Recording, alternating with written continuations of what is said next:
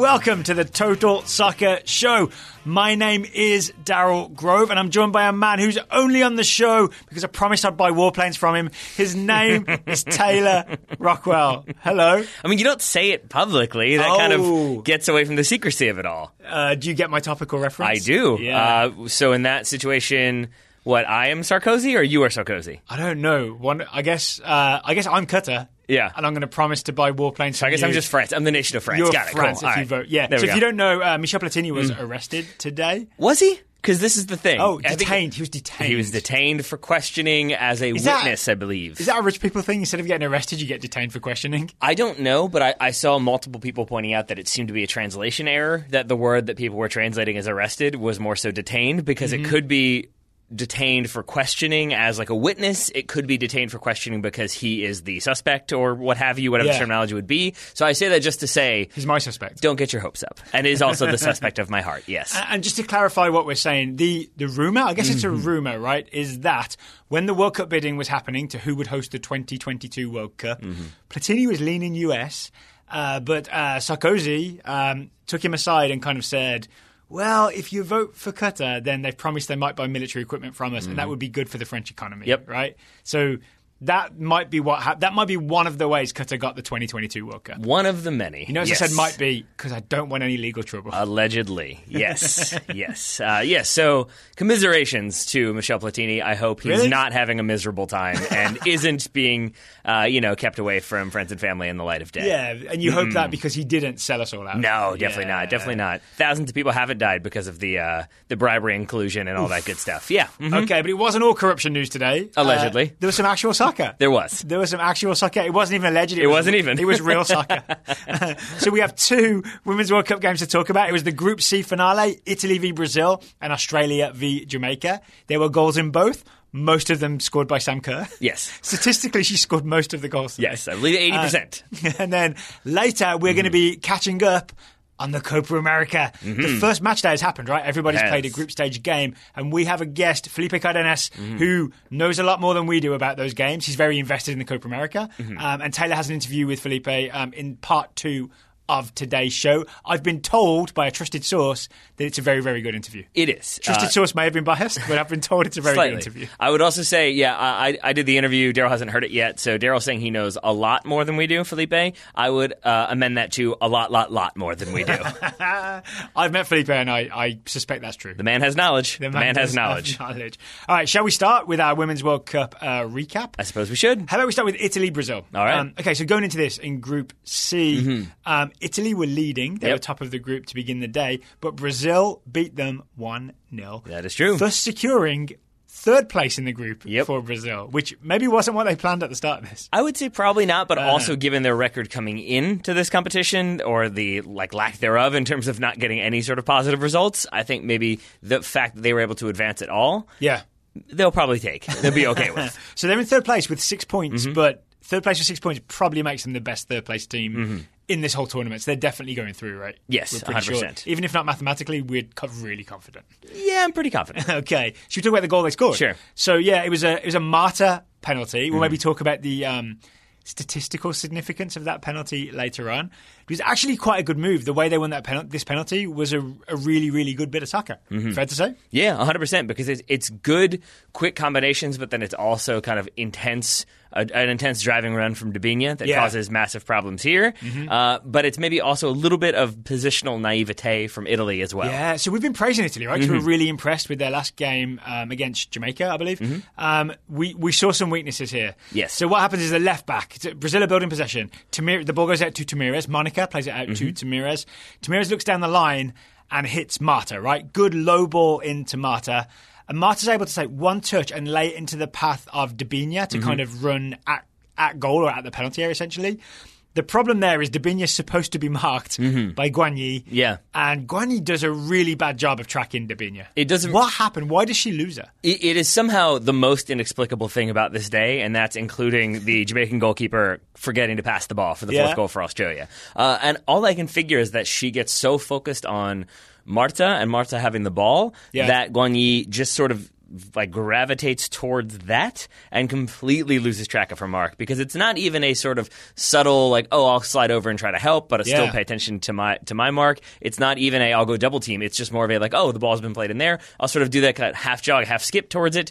Oh no, the person I'm supposed to be uh, tracking is now wide open and driving forward with the Yeah, ball. I can see her name and a number because she's running away from me. Yeah, never a good thing. Never a good thing. And if you haven't seen this, to picture it, Debinha and Guagni are basically on the touchline when Mm-hmm. this move starts.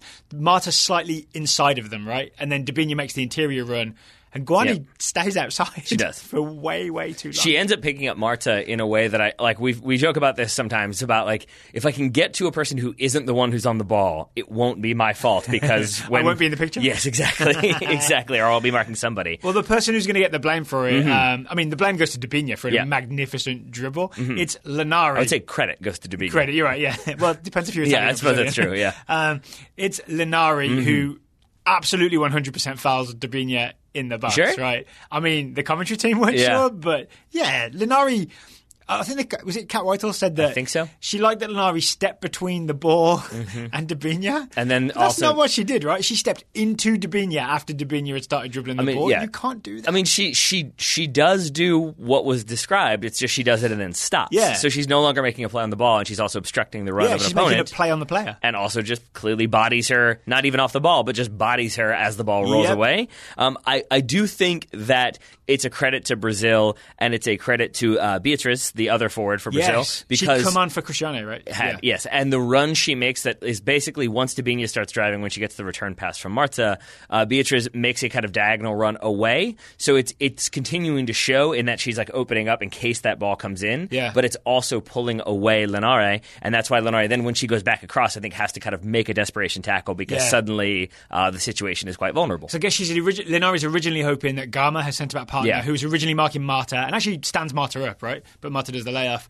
Marta, uh, Gama's tracking or chasing Debinha. Mm-hmm. Yeah. I think when Linari realizes that Gama's not going to get there, Yeah. then she has to switch track uh, and come back across. yeah, right? because But- that's that's why it ends up being Guagni on Marta and then Gama trying to get yeah, back so to cover everything, Debinha. Yeah. everything switches on, right? And Mm-hmm. if you watch this play, it's the reason that Beatriz run that you pinpointed is so important is you can see Debinha making a sort of it's like a diagonal run. She switches track and it exploits that space that Yep. Linari's been moved out of and goes towards goal, Yep. Mm-hmm. right? Because of Beatriz, who won't get in. There should be some sort of weird statistical assist. talked about this before, for yeah. a great run that distracts everyone. Or if you earn the penalty, you should get the assist as well if you don't get to take it. Absolutely. Which Debinha does not. Before we talk about the penalty, I Mm-hmm. also just want to talk about um, Italy's centre back partnership. I'd mentioned before that the best way Italy defend is Linari goes Mm-hmm. high and challenges. Gama is like the sweeper upper, right? She just anything that comes through, she ta absolutely takes care of it. This time it had been reversed, right? Yep. Gama was out high with Marta.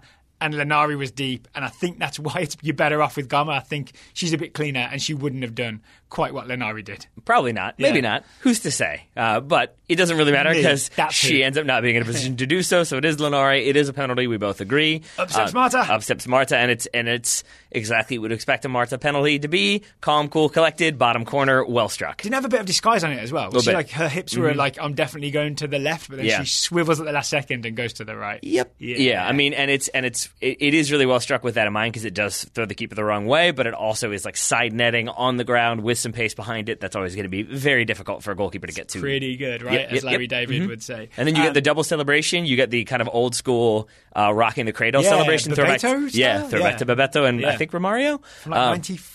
Yeah, it's the one. Uh, yes, I'm assuming somebody just had a baby, or maybe one of their teammates who's not there just had a baby. Yeah, uh, I yes, and then the secondary one would be the pointing to the boot, which we didn't talk about last time. Oh, yeah, yeah, Marta's Uh, boot, yeah. yeah. We were, we kind of saw the tweets about it afterwards, but I guess she decided not like her shoe sponsorship or her contract with I forget whomever it was expired. She chose not to renew it so that she could have like her own logo put on the shoe, which is the I think the flag of equality. Is Yes, that correct? Or the symbol for equality. Symbol for equality, Yeah, I actually don't know, but I think it's a symbol. So that's why you see her the equal sign, right? Would be my guess. I think so. Yeah. Uh, so you see her pointing to that in the celebration as well. Yes. So uh, well, well done to her for two good celebrations and a well taken penalty. and for being Mm-hmm. the all-time World Cup top scorer. And there's that. Men or women. She Mm-hmm. surpasses Miroslav Klose. She now has 17 World Cup goals. That's the most any player has ever scored at World Cups. Miroslav Klose has to come out of retirement now. guess Otherwise, it's Marta's forever. I mean, I wouldn't rule it out. Nor would I. Nor would I. All right, so it finishes. Carli Lloyd, we'll see what she does with the rest of the tournament. Yeah, it finishes 1 0 to Brazil. Mm-hmm. Um, in the other game, Australia to quote Rob Stone on Fox, dropped a ham bone on Jamaica. That they did. Australia. I'm four. choosing to believe that he hadn't used that term and maybe listened to the show when we mentioned Hambo. Do you think it's possible, right? It's possible, but unlikely, since it is just his term that he probably likes to throw around. yeah, that's true. Yeah, I guess anytime there's four, maybe he hasn't had the chance before. Maybe. yeah. Um, But probably he, us. Did he say when France beat Korea 4 0? I'm not sure he did. I don't know. Oh. Yeah. All right, so yeah, Australia four, Jamaica one, or Sam Kerr four, Mm. Yeah. Jamaica one. Sam Kerr scored all four goals. She's now level with Alex Morgan as top scorer in this tournament with Mm-hmm. Yeah. She, yeah, it, it's back on. The race is back, back on. on. Suddenly, Alex Morgan maybe less less on. than thrilled about not uh, playing against Yeah. Chile. Um, it's hard to tell if Sam Kerr was thrilled about scoring her goals. Yes, She keeps that very serious face even after she scored. She does. She Yeah. does. Sorry, the, the pause there for me was realizing that Sam Kerr has scored five goals after thr playing in three games, Uh-huh. and Alex Morgan has scored five goals after playing in one game. Yep. That's kind of absurd. Uh-huh. Uh, yes, she definitely did not seem to celebrate as emphatically as Say Marta did, the, Mm-hmm. the double celebration. Uh, and I wonder if that was her maybe being aware that they needed to do a bit more to secure Right. their like kind of safe spot as number two. because goal difference is what they needed to make sure that they finished Mm-hmm. Yep. second um, ahead of Brazil. Yeah, actually, Sam Kerr's uh, non-celebration very much had the look of "let's get back to work" Mm-hmm. Yes. about it, which is kind of how I think of Sam Kerr. Like, let's get back to work. It's also Yeah. what it's also what With you shark eyes. what you need a little bit against with the shark eyes against no disrespect, but maybe I guess a little bit of unintentional disrespect against a team like Jamaica who Yeah. have conceded goals Oh, who we'll aren't going to be getting a point. We'll get into their defending. It wasn't great. No, but uh, yeah, so I think that there's an element there of like if you are playing against a team, this is not shade thrown at the U.S. women's national team, I promise, but there is something to be said for like if you're trying to kind of round into peak form for the knockout round, you don't necessarily go over the top with your celebrations scoring against Jamaica Yeah. in this situation. And it's also not like, oh, job done, we beat them. It's Exactly. more like, let's keep going. That's what I'm saying. right? Yeah, you want to keep, you want to keep like the pedal to the metal so that you don't because that is a thing. If you start to let up, and then it can be difficult to get back into it, and then maybe also you're not at like tip top efficiency when you go Yeah. into the knockout round. Whereas if you're firing on all cylinders at the end of this game, maybe you're a little bit more up for it when it comes to the elimination. I'll say this: we know what Austra- we know what Australia's plan is. Mm-hmm. Australia's plan is cross the ball to Sam Yes. Kerr. cross the ball to Sam Kerr, and in this in this game.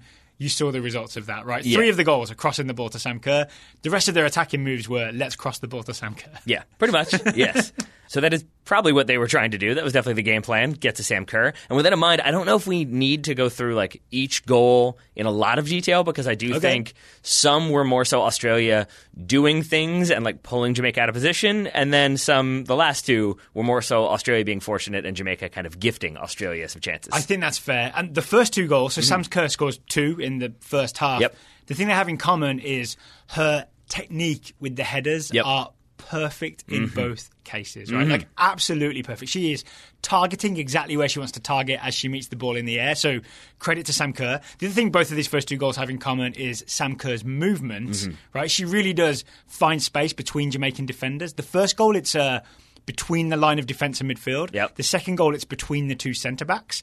But I would argue that a lot of that is also Jamaica's fault. Yes, I mean, yeah, for the first one, especially Blackwood uh, and others uh, fail to really step forward aggressively when the ball is more or less cleared. Yeah. um, and I It- think it's sort of laid back from deep in the left wing by De Vanna all the way back to I've forgotten who crossed it, Gielnik. Mm-hmm. Like so, the cross comes from deep, but in that moment is when Jamaica should have stepped out, Yeah. Mm-hmm. and they kind of did it. We even paused it, and they had a line, but it was diagonal. it was definitely diagonal.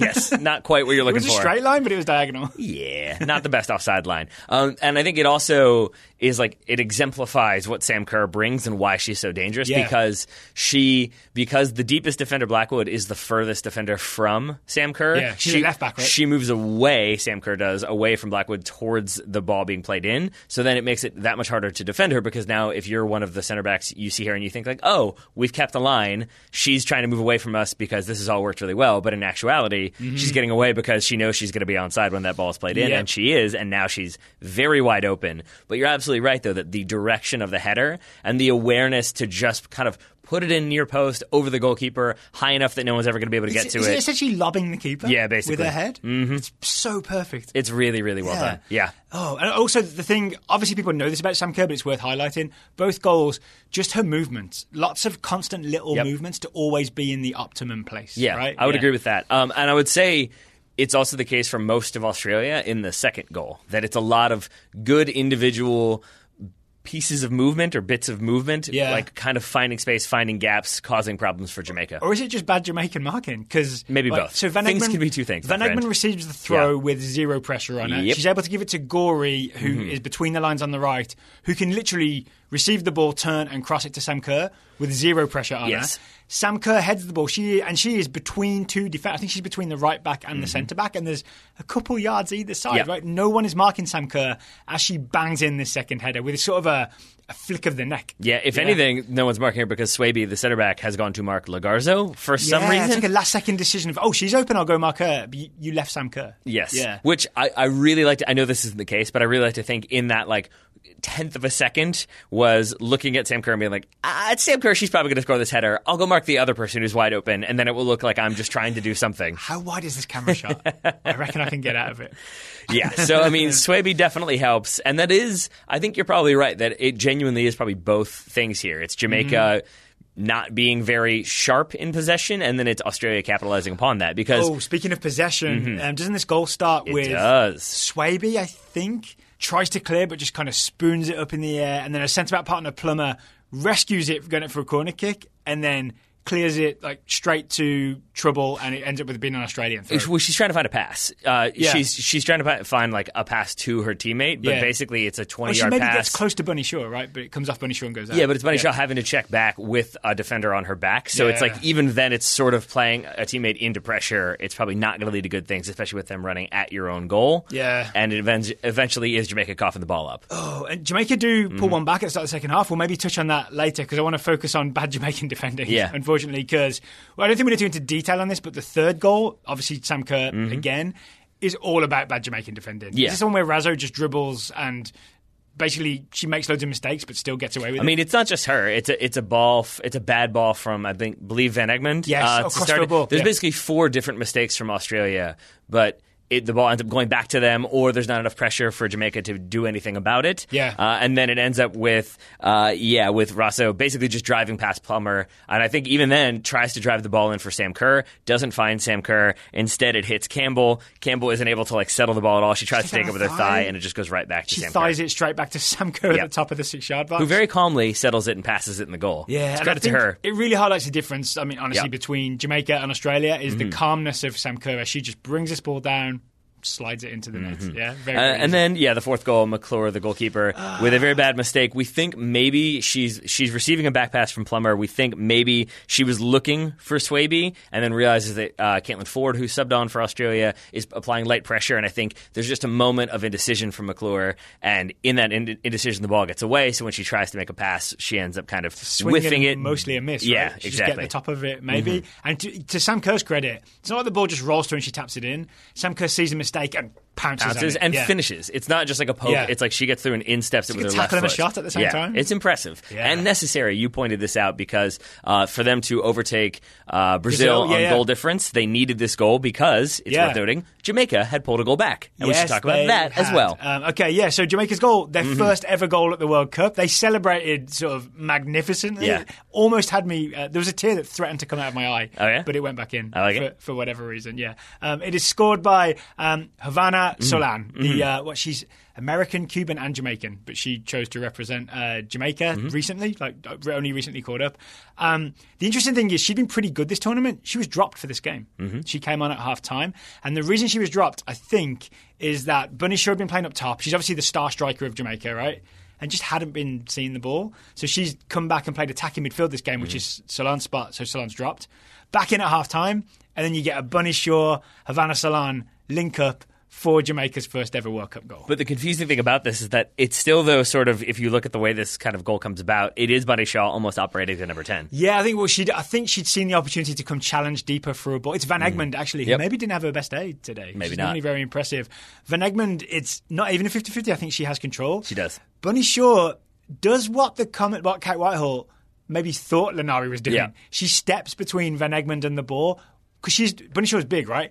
Without fouling Van Egmond. I mean, she used. I, th- I think it's more hip to hip as well, which Yeah. is a big difference between that and the uh, initial penalty Yeah. for, or the, The only penalty, leg yeah. to leg that yes, did. yeah. Uh, but it's but so it's one of those where you can see Australia, like a couple players, half call for a foul, but no one really is like that's an obvious foul because Bunny Shaw just gets good position and uses her physicality to be Yep. able to knock it's just Van one, Egmond off the ball. One player is stronger than the other and knew how to use her strength to insert herself in a way that wins the ball. Mm-hmm. Yeah, but we also talk about everything else Bunny Shaw has and why she's such a highly touted player uh, and very exciting player to watch. And this is it because not only does she drop back and do the defensive work and again use her strength to knock Van Egmond off the ball, but then it's the ability to turn, drive uh, at Australia in a way that maybe other Jamaican players were not as inclined to do, Yeah. and then still find a way to play a good ball in for uh, Solaun. I Yeah. think it, it showcases Bunny Shaw's all around kind of comprehensive uh, abilities. And this pass is pretty perfect, right? It's Oh, yeah. like between either two centre backs or between the centre back and the right back, Mm-hmm. and it is weighted in such a way that it's perfect for Yeah. Mm-hmm. Havana Solaun to receive. And it also kind of uh, baits uh, uh, Lydia Williams, I think it is, Yeah. coming off of her line. So even then, it's like that much well hit as well that it pulls the goalkeeper out, but also isn't close enough that the goalkeeper can easily take it. Yeah. Okay. And so Solaun, what takes one touch around the keeper, Mm-hmm. then left-footed puts it sort of into the f- inside the far post Yeah. Mm-hmm. in a way that throws off the Australian defenders. You and I disagree on whether this is deliberate or not, right? Yes. I think she was going for this. You think maybe she mishits it? That is correct. Yeah. Okay. Just worth noting that we have Yeah, I mean, I think opinion there. when when she hits it, for it to go the way it does, which is like between the two defenders, one of whom overruns it and one of whom can't get to it. Yeah. I've, that is not a gap that is there when she strikes this ball. So yeah, I'm inclined to say she maybe hits it further back with of her instep than she expected to. So it just kind of doesn't have the quite the trajectory that maybe was intentional. I'll tell you what, when they write the history mm-hmm. of the Jamaican women's national team, it won't matter. Because. Havana Solaun will have scored the first ever World count. Cup goal for Jamaica, Yep. and they all count. They certainly do. Beautiful. Okay, so 4 1 uh, to Australia. And just so everyone knows, they finished level on Brazil with goal difference, but more goals scored. Mm-hmm. That's why Australia are in second place. Italy, despite losing today, top of the group. Top of the group because of their superior goal Not a lot of not a thing a lot of people saw coming. I think. Not at all. Not at all. All right. So tomorrow we wrap up Group D. It's England, Japan. It's Argentina, Scotland. Um, what else we got tomorrow? Is it just the one game? Just the two games? Yeah, just just Group D tomorrow. Uh, I'm talking to myself. Japan, England, and Scotland, Argentina. Uh, we'll have reviews of, of those games of England's glorious victory over Japan on tomorrow's Sounds good. show. Before we talk to, or before you talk to Felipe Cardenas, today's show is sponsored by FBRef.com, the football reference people. That's right. The Football Reference People FBref has uh, all the stats for many different competitions, very much including the Women's World Cup. So you can go there, you can get stats on the individual teams, on the individual players, on who's doing the best in the tournament right now in terms of points and goals scored and all that good stuff. I have some individual numbers for you from the group that we've just discussed if you want Group it. C? Yeah, uh, in terms of like kind of top performer performers in relation to minutes, uh, Gielnik, who we've uh, talked about. Australian winger, yeah. Mhm. Uh, two assists in 131 minutes, so she's averaging one assist every 66 minutes. Not bad. Not to be outdone. Marta, uh, uh, goal and assist every 65 minutes, so she gets a goal Oh, and an assist. Her, limits, her minutes have been Uh, limited. Only 129. Yeah. The one that I think is probably not going to continue, but is interesting to me, is that Italy either do not score in their games or have a player who gets multiple goals. Because in their first game, uh, Bonansea gets a brace. Yep. Then in the second game, uh, I think it was Girelli gets a hat trick. Yeah. And uh, Galli gets a brace. And then today, they failed to score. So Italy either score Yeah. multiple or don't score. So ev- today everyone gets nothing. Exactly. Right, I've got a stat for you, but it's kind, of, it's kind of a quiz and it's almost a trick question. Mm-hmm. Which player is leading in terms of goals per minute? oh, it's probably. Or, sorry, goals per 90 minutes. It's the same stat, basically. Either way, which player is leading in terms of goals per minute? Okay. Is that the same thing? Or did they have to have played 90 minutes? Well, they're two different numbers, Uh-huh. but they ultimately lead to the same person because it's both going to be the biggest number. I mean, I'm assuming it's. I'm just going to go with uh, it's either Galli or it's Alex Morgan. It's definitely Alex Morgan. Because she scored five in 90? Yes. You would think so, right? Uh-huh. But it turns out to be Lana Clelland. Uh-huh. Because when she scored against. Uh, who did Clelland score against for Scotland? Um, I can't remember. Um, Oh, she'd oh, oh, against Japan. Was it against Yeah. She only been on the field 14 minutes. Ah, yes, So she's that's the averaging confusing thing. Mm-hmm. one goal every 14 minutes, or in terms of per 90, um, 6.43 goals per 90 minutes. Yes. So maybe Scotland should start her. and they'd win every game six something. I'm sure that's how That's how works. stats work. Yes, totally, totally, and doesn't at all betray the confusing and oftentimes difficult nature of statistics. I've got a more uh, pure stat for you then. Assist leaders. We have um, a tie for assist leaders in this tournament. You're welcome to guess, or I'll just tell you. I don't want to put you on the You spot can tell if me. you don't It's want to be. It's a tie between Alex Morgan. Mm-hmm. She got three assists in that game. She scored 5 goals.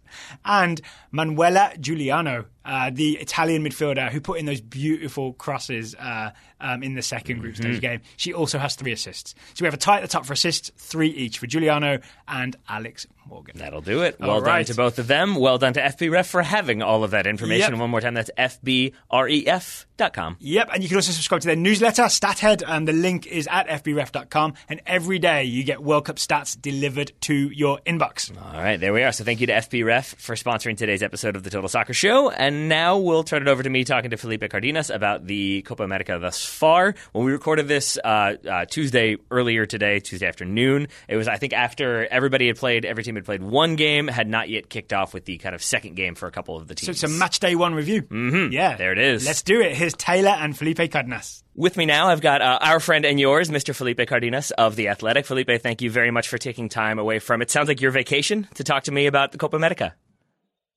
Yeah, I'm, I'm in Puerto Rico. I'm in San Juan, but we're leaving today, so my vacation's over. So now um, it's all good. This is the best time to catch me.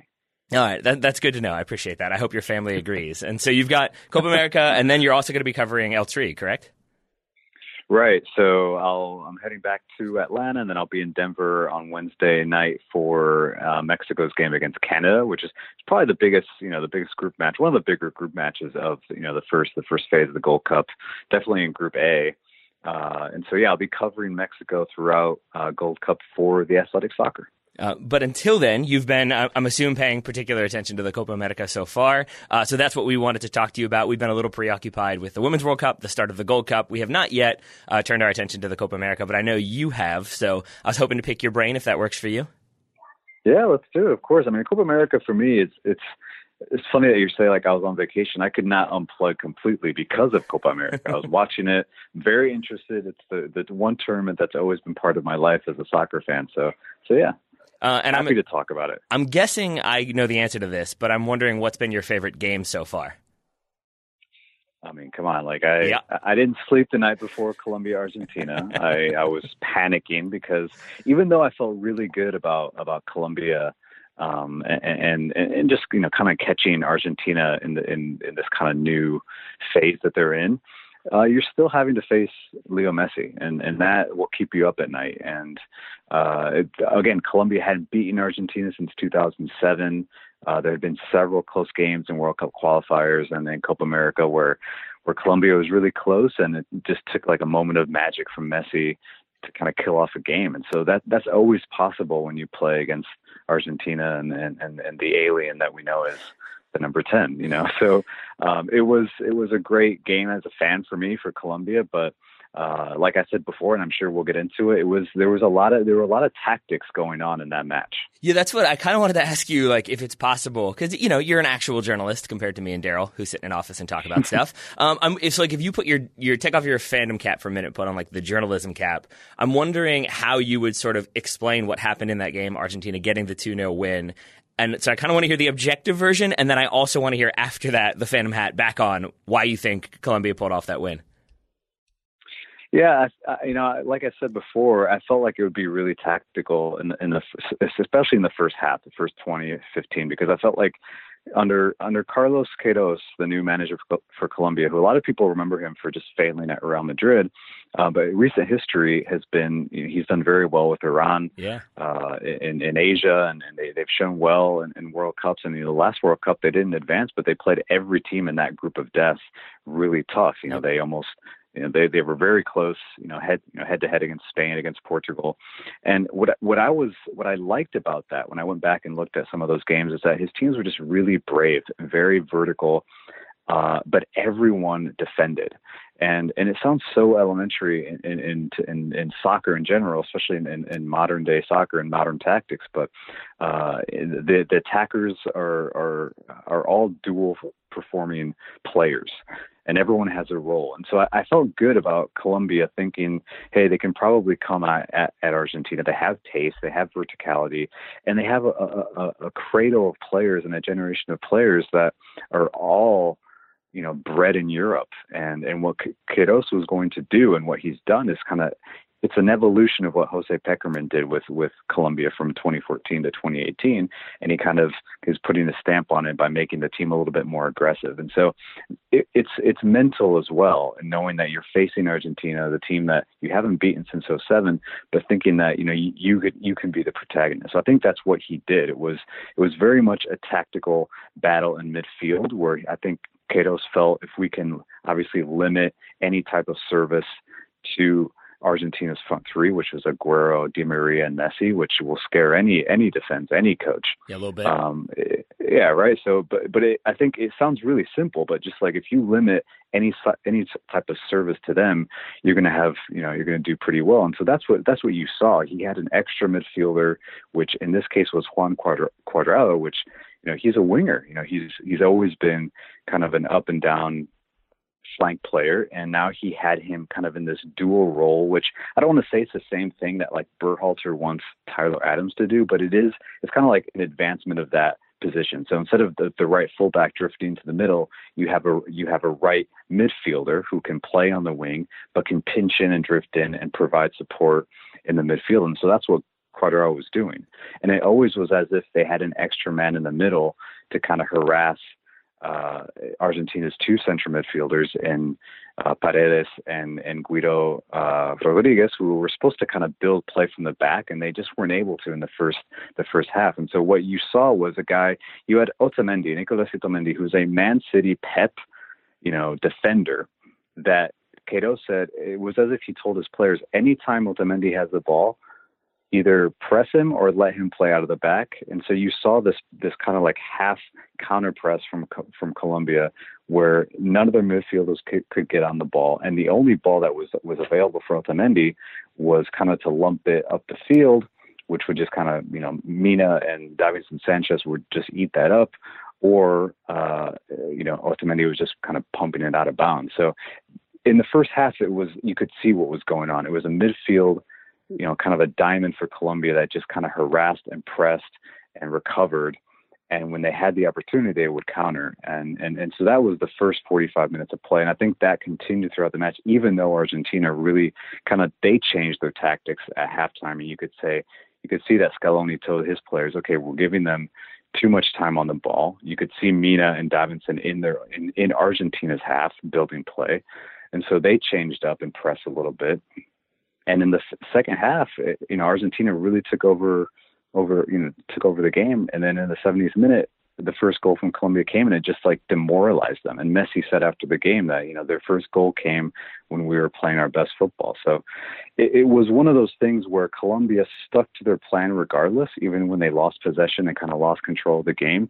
They just focused on shutting down the middle, shutting down Messi um, and and playing wide. You know, something mm-hmm. that's very different is are these diagonal balls that you've seen them on Twitter. You saw James's you know amazing ball to find Roger Martinez, but that those balls were on all day. And so something that I read today, and I'll end with this, is that you know I was reading an article about Carlos Queiroz that this guy has a master's in in football methodology. Oh yeah, I forgot okay? about that. Yeah. Yeah, yeah, and so it's a fascinating interview that he gave with El País in Spain last year, where he talks about like the the three core elements of his teaching of, of, of soccer, and it all begins in practice. But it's basically spacing, timing, and numerical advantages. And so it was fascinating to watch that because that's exactly what Colombia did to Argentina.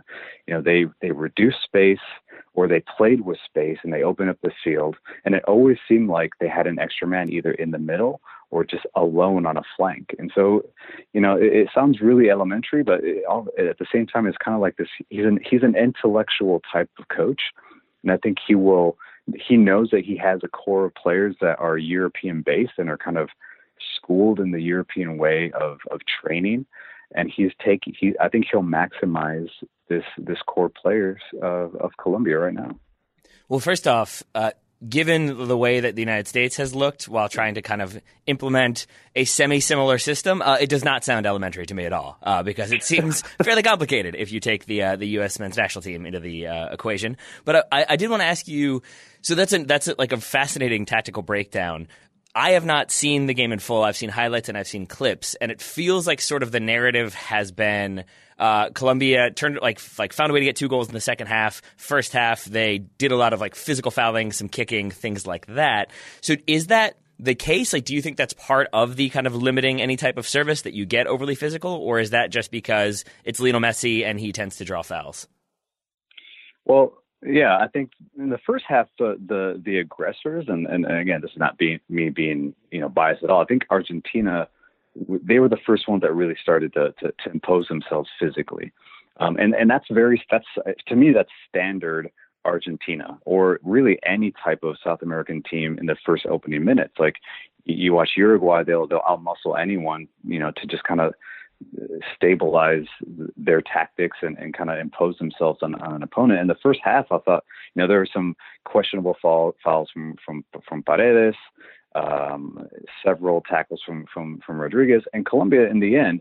Listen, I felt like the ref kind of let that go, and it was a matter of time before someone kind of went overboard. And so, the, the the the one thing that's crucial to this is that the one player that was tasked with marking Lionel Messi, which was Wil- Wilmar Barrios, who plays for Zenit in, in Russia, he didn't foul him one once in the entire game. And so mm. he he was still around him. He he he he out physicaled him. Um, he kind of harassed him a little bit when when Messi did make a run and kind of and and it looked like he was going to score Worley. He megged Davinson Sanchez, got in the box and was about to shoot, and the guy that was there to clean it up was Barrios. But there were other players that took their shots at Messi. Um, and Messi said after the game when they asked him about just kind of having Barrios like in his pocket all day and and and and, and, other defenders and midfielders kind of taking you know kicking out his ankles and things like that. He was he was like that's how it is in South America. He was mm-hmm. clear. He wasn't he didn't criticize anyone. He's Like this is how it is when I come back and play in South America.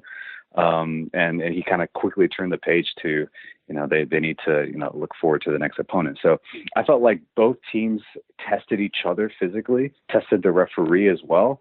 Um, and you know, when Cuadrado took out Messi, Queiroz quickly took him out of the game. It was like automatic. He was not going to let that mm-hmm. linger because it was a matter of time before someone went after Cuadrado or, or Cuadrado kind of lost his head and, and, and you get a numerical advantage. So there, there, it was a physical match. Mm-hmm. Um, but if you go back to the tactics and, and you look at Argentina, they have a lot of work to do. You know, when, when there are a lot of journalists right now in Argentina breaking down what happened and you look at it and you look at a team, that's what the difference between the two clubs. You look at you know, you look at one country like Colombia, who's in, a, in, a, in the evolution of a project and a, and a, process that began eight years ago, and then you have Argentina that has has taken an interim coach to to a Copa America, seven players that were on the field that started that had never played in a Copa America, and there, if you, you just search on Twitter, and there are a lot of breakdowns of the back four being completely out of like no cohesion in the back four, uh, players pressing when they shouldn't uh, two defensive midfielders instead of you know kind of being one in front of the other when they're building from the back to get options. They're kind of sitting in the same line, and it was just really simple for Colombia to press them. And so they they tactically have a lot of work to do, and, and I guess you can say that that's expected when you have a new coach and new players, and you're you're quote unquote re- rebuilding. But I thought Colombia really took advantage of that. They found the weaknesses and and they attacked them. So I think you've you've sort of already answered this, but I just wanted to get your thoughts on it. Uh, right now, Colombia top of the group, Group B, uh, three points. Argentina bottom, no points. Paraguay, Qatar, each with one point. They drew their first game. I want to talk about that game in a second, but I did want to ask you, like, given what Colombia did to find success against uh, Argentina, do you think that's something that maybe Paraguay and Qatar could replicate? As in, do you think Argentina are in trouble getting out of this group. I mean, uh, some third place teams are going through, so maybe not that yeah. much trouble. But like, do you think this is the case that Argentina may have to really rethink some things uh, in preparation for their final two group stage games, or is it more so Colombia have uh, like that next level talent that can cause problems for Argentina, and it should be business as usual in their final two group stage games for Argentina? So quickly about Colombia because when I, I was, I, I, spent a lot of time watching Argentine television after the match to hear what they were saying, and and it was hard for them. They had to kind of swallow their pride and say, right now, Colombia is better than us. They have better players. They have better individual players at every single position. They have everyone is starting essentially starting on a, or playing in a, in, a, on a on a big European club, which is let me tell you, honestly, has never happened before, ever, ever. Anytime when Colombia has competed with Argentina, it's been you know one or two players that were able to kind of level the playing field, um, or you know just a, a, bad night for Argentina. And so in Argentina, that's what they're saying. They're they're being blown. They're like, let's let's be honest, they're better than us right now. Um, but I think Argentina. It's funny because I feel like if they were playing Qatar next, I would be concerned for them because it's like that trap match. It's like they have to win, and they're playing against a team that they don't know very well. Um, and so that their next game is against Paraguay, which I think will suit them. I think our, I think Argentina will is, is expected to make some changes and be a lot more aggressive. I think Di Maria will, will come off the field. He just was he did nothing. He was shut down by by a right fullback for Colombia that hasn't been on the national team for over a year, and he's playing in Liga MX with Monterrey, Stefan Medina, and he just completely took Di Maria out of the game. And then uh, a player, DePaul, I think his, his first name is Gustavo DePaul. He came on and he looked he looked pretty dangerous on on that left side. He's a right-footed player, but he's pretty dangerous. So he's expected to start. I think they'll be much more aggressive. They're not going to come out and and play, do what they did against Colombia, which they really sat and watched kind of like ex- they gave the game away like really really quickly. And I think they're playing a Paraguay team with a new coach, an Argentine in Berizzo. Um, Paraguay for years has been kind of one of those teams that also can out physical anybody, will play long and just kind of kind of lump it forward and, and, and chase. And and now you know with Miguel Almiron there, um, and, and a couple of other technical and creative players, they're a team that they want to keep the ball. They want to you know, be creative, be attack oriented, but they're still kind of struggling to, to find their identity. So I think it's ripe for Argentina to, to, to impose themselves and, and, and win that game and, and set themselves up for uh, the third match against Qatar, which they'll have confidence and, and they should be able to beat. But um, ask me about Qatar because I have plenty to say about them. They're not a, just a walkover team. I, I, will ask you about them, but first I wanted to mention Paraguay briefly. Uh, you mentioned Paraguay. You mentioned Miguel Almiron. Uh, they drew two two with Qatar. I don't really know what to make of that, right. uh, but I do believe uh, that Paraguay never dropped points when Miguel Almiron was playing for Atlanta United. So I'm wondering how much you blame uh, the English Premier League for this kind of uh, failure to get all three points from Paraguay. Yeah, I mean, he looked really good. He looked like a player that that obviously belongs in in the Premier League, mm. and and and when he comes back to play for his country, he's he's one of those you know marquee players. Uh, he's not the captain. He doesn't have to. Uh, Miguel Almiron isn't a player that has to wear the armband to to feel like he's a leader of the team. You know, he looked like a guy that's just like he was he was exuberant when they would score. He's just like a kid out there playing, you know, and um, he looked really good. I felt like he was kind of that like more of a, a 10, the same like atypical 10 that, that Tata Martino referred to when he, when he was asked about him. Uh, in fact, it was a question for me when I asked like how, what kind of number 10 is Miguel Almiron for Atlanta United.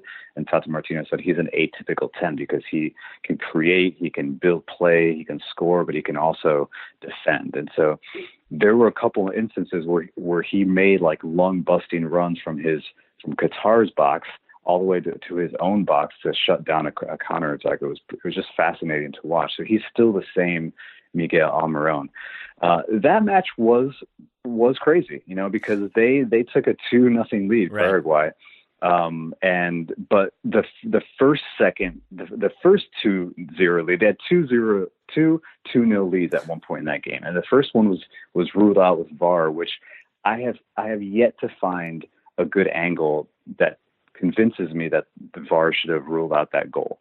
Um, so I, I, think in the end, when a lot of people were asking why are the Paraguayan players so upset at the end of the, when the final whistle was blown, I think they were still complaining about that call, which would have put them up two 0 um, really early too. You know, would have really would have controlled that game. But in the end, they still took a two nothing lead and they blew it. You know, they Qatar came back um, and, and and tied that game and left with a point. And so I think Qatar is is really an interesting story. The traditionalist in me is like, why is Qatar in the Copa America? You know, you can complain. I've I've complained internally. Like I'd rather see Mexico and the U.S. in Copa America, but uh, here we are talking about the Asian champions playing yeah. in Copa America. So that's it's nothing to you know to to really you know, to, to shake your head about. Like this is a good team, um, and I think what's interesting is that their manager is a Spanish manager who came from Barcelona's La Masia. He's a youth development guru um, who's kind of schooled in that same type of of intellectual type of uh, soccer, you know, education and terminology that Queiroz comes from. And he's taking these players that if you look at them they're not they don't look exceptional. You know they have a couple good players that look good on the ball. Their number 10 is good but overall they're i mean no disrespect but they're pretty average internationals. But they are so smart and and they're always in well positioned and you can tell there's like a, a philosophy in place of keeping the ball numerical advantages and and and attacking, brave attacking. And so this is a team that even though when they were down two nothing, they never looked like they were out of it, which is completely different from when I watched Uruguay and Ecuador. As soon as the second goal went in for Uruguay, Ecuador was just you know sh- shoulders down, heads down, and they were done. And Qatar never looked like that. They were like they just kept attacking like it was still zero zero. Um, and so they're a team that I think can play with anybody. I don't think they're going to beat a lot of teams necessarily. They might lose all three games, you know, but I think they'll put a lot of teams under pressure. Um, and you'll see this team later, like as we get close to whether whether or not this next World Cup is in Qatar. I think we're going to find out soon. But uh, that's going to be a team that is going to continue to evolve. They've they've spent the money in coaching and, and, and, and they look good. They look like a team that, that knows how to play. That's that's really really interesting because I feel like the tendency when you're a new or like smaller uh, nation to a tournament is to go defensive, to go physical, and try to outwork your opponent. So so to hear that Qatar are sort of embra- embracing more of like a possession attacking philosophy is pretty fascinating, and I do hope they go with it, uh, even if that means they lose all three. I'd like to see them try to go at some opponents. Uh, obviously yeah. I guess the goal being to get some experience for that potential hosting of the 2022 World Cup. We shall see. Um, but I wanted to talk about some other teams aside from all, uh, all the ones in Group B, I believe it was. Um, let's talk Uruguay for a second because uh, thus far it does feel like aside from that Colombia result against Argentina, it's been a little bit business as usual. Brazil, Uruguay, Chile, all kind of running out to comfortable leads. Uh, so let's start with Uruguay's win over Ecuador, uh, four uh, 0 there. It, I was excited to see Nico Lodeiro uh, doing things, oh, yeah. making some plays. Uh, what did you make of Uruguay against uh, Ecuador?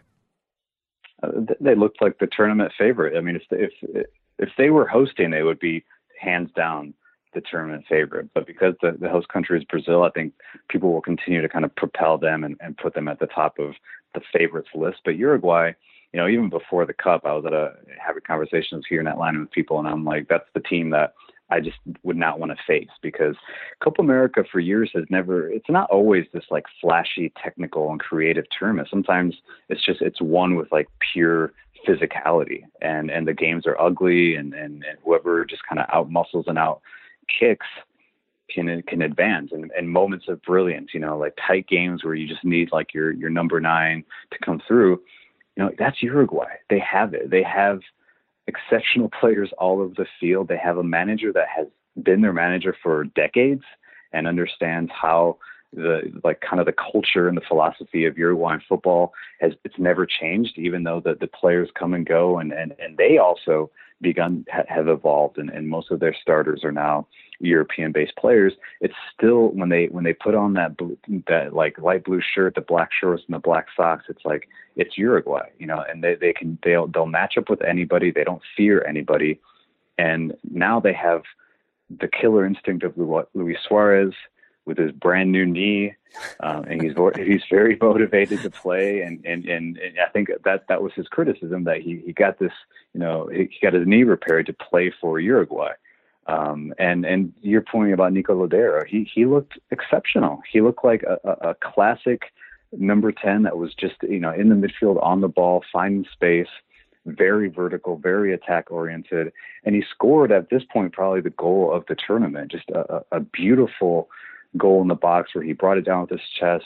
I, th- I don't think the ball hit the ground. He, he might have like popped it up once with his left foot, then he volleyed it into the corner. It, just a, a great performance overall. I mean, Ecuador looked like they had no business being on the same field with Uruguay. So I think Uruguay is going to get out of that group fairly easily. and they will be feared throughout the Copa America. There's no doubt. I was excited to see uh, Oscar Tabarez still managing Uruguay because, uh, yeah. like he's as you said, he's been there for decades. But I, I've correct me if I'm wrong, but I thought there were reports last summer uh, after like when mm-hmm. Uruguay were eliminated that he was going to have to step down due to health concerns. That he is still there. Uh, I'm assuming means good things and makes me very happy. Yeah, I mean he's a legend, and, and there were reports that he was going to step down, that they kind of underperformed, and and it, maybe it was time for a change. But uh, you know, he's still there, and and I think he's he's revered in that country, and and obviously the players still play for him. They, he's the kind of manager that they, they will run through walls and run through fire for for for for Oscar Tabarez, but also for just the shirt. You know, they know what they're representing uh, I mean, remember, it's like I'm I'm sitting here doing this interview from Puerto Rico, and it's about the same size as Uruguay. It's mm-hmm. insane that this country continues to produce the quality that they have, um, and, and they just kind of reboot and and and go out there and play their game, and they just kind of ask their opponents, like, you know, are you are you down? Are you we're going to face you? We're going to go at you. Um, and and they really put Ecuador away early um, and, and I think that'll continue. I think they're going to be that team in this tournament that uh, will play with the confidence of a team that's expected to win it. You mentioned that Uruguay uh, know what they're representing. They're a team that know what they're representing. Uh, I'm assuming that's the same with Chile, uh, given that we keep thinking that each tournament is like the last hurrah for their uh, golden generation. But here they are beating Japan 4 0 in their opener with a lot of the same faces. What are your expectations for Chile at this Copa America? Man, I, I, I knew you were going to ask me this, and I, I, I actually spent more time reading about Chile and, and the, the match against Japan than any other kind of match in preparation for the interview. And it's funny because yeah, it's their golden generation. They're still there. Uh, the, the one of the hottest seats in South America for their you know Colombian coach uh, Reinaldo Rueda, who's very well respected in South America. Um, you know, he he was he was I think when when the the open job after Pekerman left Colombia, he was one of the candidates, and, and I think he wanted that job. So he's well respected. He just hasn't really produced for Chile, and, and, and uh, even in Chile, I don't think they put a lot of the blame on him. It's like one of those countries where the blame is placed almost solely on the players, on underperforming players, on the generation um, even though they won the back-to-back Copa Americas, it's like, is the is it time for them to go? So they, I think they have a lot to prove. They they're kind of playing with that chip on their shoulder. But with Chile, you just you don't know what you're going to get. You really don't. Even with that great you know generation that's still there with Alexis Sanchez and uh, Vidal, uh, Vargas, like they, they they they feel like they can probably play with anybody. But even against Japan, if you go back and kind of read what happened, the 4 0 scoreline was a bit deceiving, according to a lot of people, a lot of the papers in, in Santiago. Um, you know, Japan, which isn't the, the strongest J- Japanese team that we've ever seen, was was right there. You know, they're they're another Asian team that can cause a lot of problems. They're very fast. They're very technical. They're very organized, and it looks like they did. A lot of the Chile's goals came from some some, nice either like a counter attack or some you know kind of opportunistic build up play around the box but it wasn't they didn't just completely dominate Japan. And so Chile to me is a team that when I was looking at them, I'm like I can I can see them advancing and causing some trouble. Um, but you're not sure exactly what the mentality of this team game to game and and that is a that is a absolute indictment on on the players more so than Chilean football or their current manager or the federation. It's some of these players have been called out for not performing. Um, and everyone knows that they can. So I think for Chile, it's going to be a game to game type of situation. Like how how locked in are they? Um, how motivated are they? And I mean, they look pretty motivated. Obviously, with a four nothing win, that's going to help them. But I think you, you, it's a wait and see with, with, with Chile always. I, I can't say I'm entirely surprised by that summary of Chile because they have Alexis Sanchez, who comes mm-hmm. out and scores a goal, gets an assist against Japan. Uh, obviously, did not necessarily do that for Manchester United regularly this season. Is he basically trolling United fans at this point? Is that kind of what this tournament's all about for him?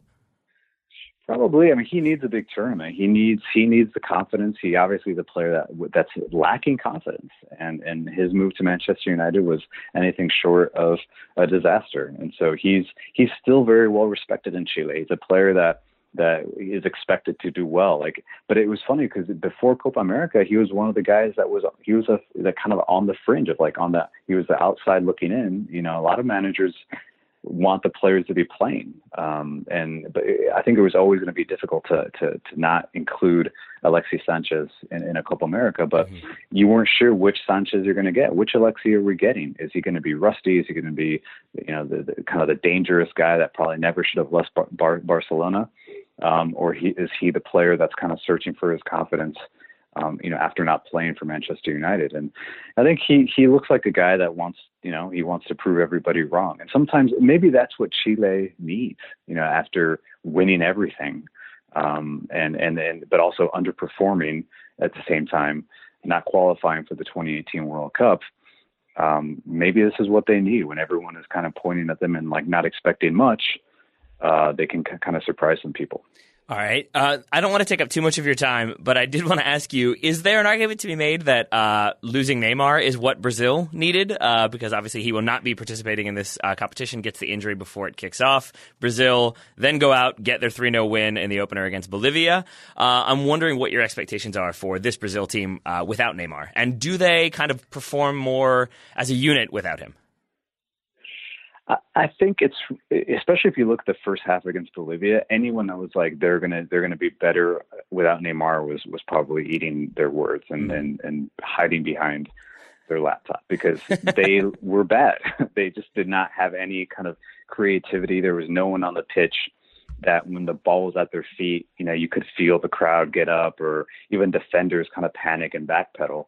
Um, you know, David Neres, the the young player from from ex has taken on that role, and he was really brave. He was he was always going one v one. He's a left-footed, footed, you know, kind of winger that that's very technical and and really can take anybody on. He showed that in the Champions League as well. But they don't. It's, he's not Neymar. You know, I think I think what Brazil might what might actually appreciate is not having the Neymar circus around the national team. Mm-hmm. You know, that's much different from not having him, you know, tactically and being able to depend on on you know, a player of his quality and his his caliber, really. But it's the, the kind of the distraction that is Neymar, uh, the the the inevitable drama on the pitch, the the injury that he he'll always kind of pick up, uh, and I'm putting in air quotes an injury.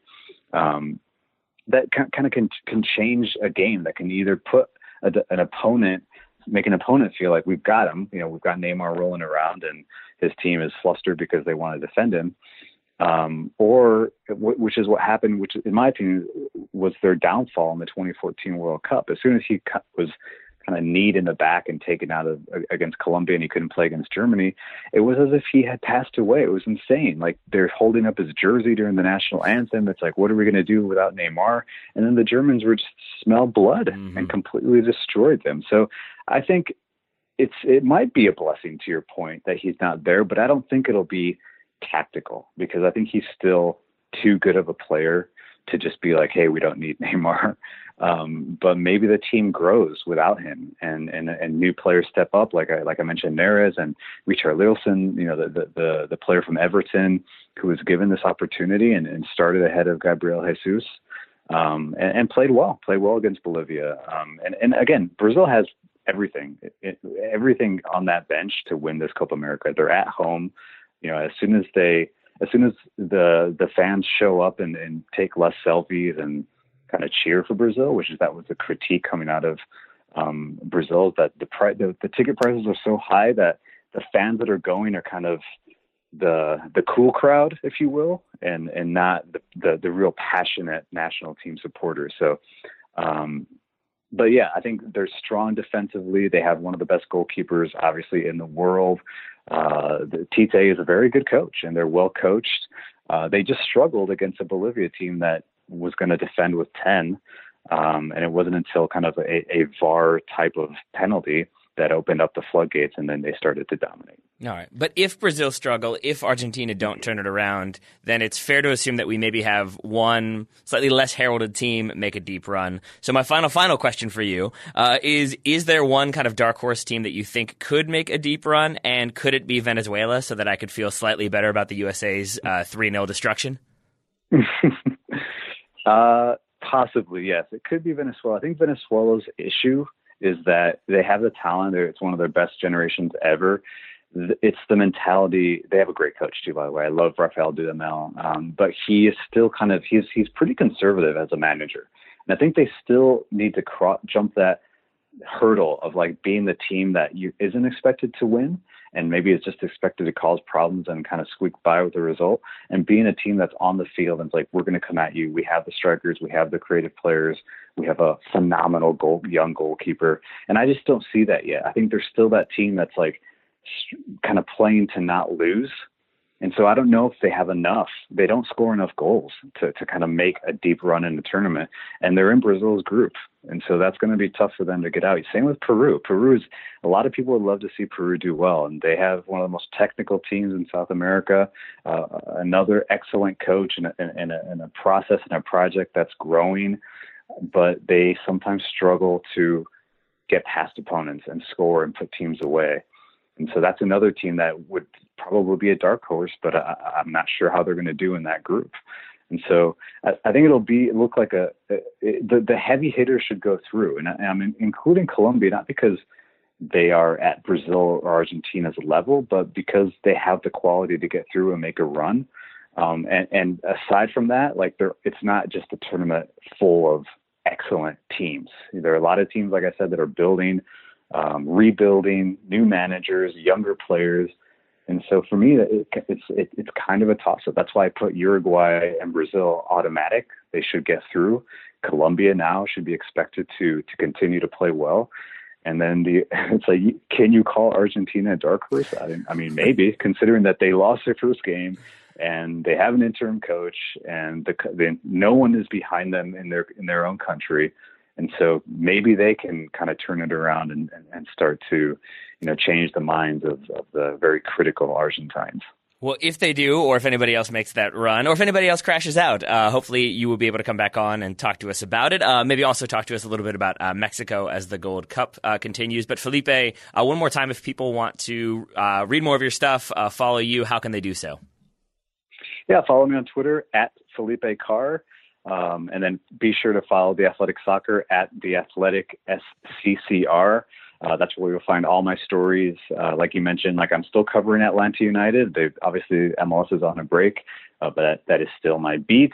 Um, but like a, a lot, all of the staff writers for the athletic soccer now, we're kind of just spreading our wings and covering MLS in general. So you'll find, hopefully, I'll get more stories of those, just MLS stories. And yes, I'll be covering Mexico throughout the Gold Cup and and featuring you know some of their younger players and and tactics around you know what Tata Martino is doing because it didn't take him long to to establish an identity and, and a philosophy for for El Tri. There we go. Well, Felipe, safe travel home, safe trip to Colorado, and thank you to your family. Well, thank you to you, but also thank you to your family for uh, g- giving you the time on vacation to come talk to me for a while. My pleasure, Taylor, and shout out to Daryl. Tell him I said hello.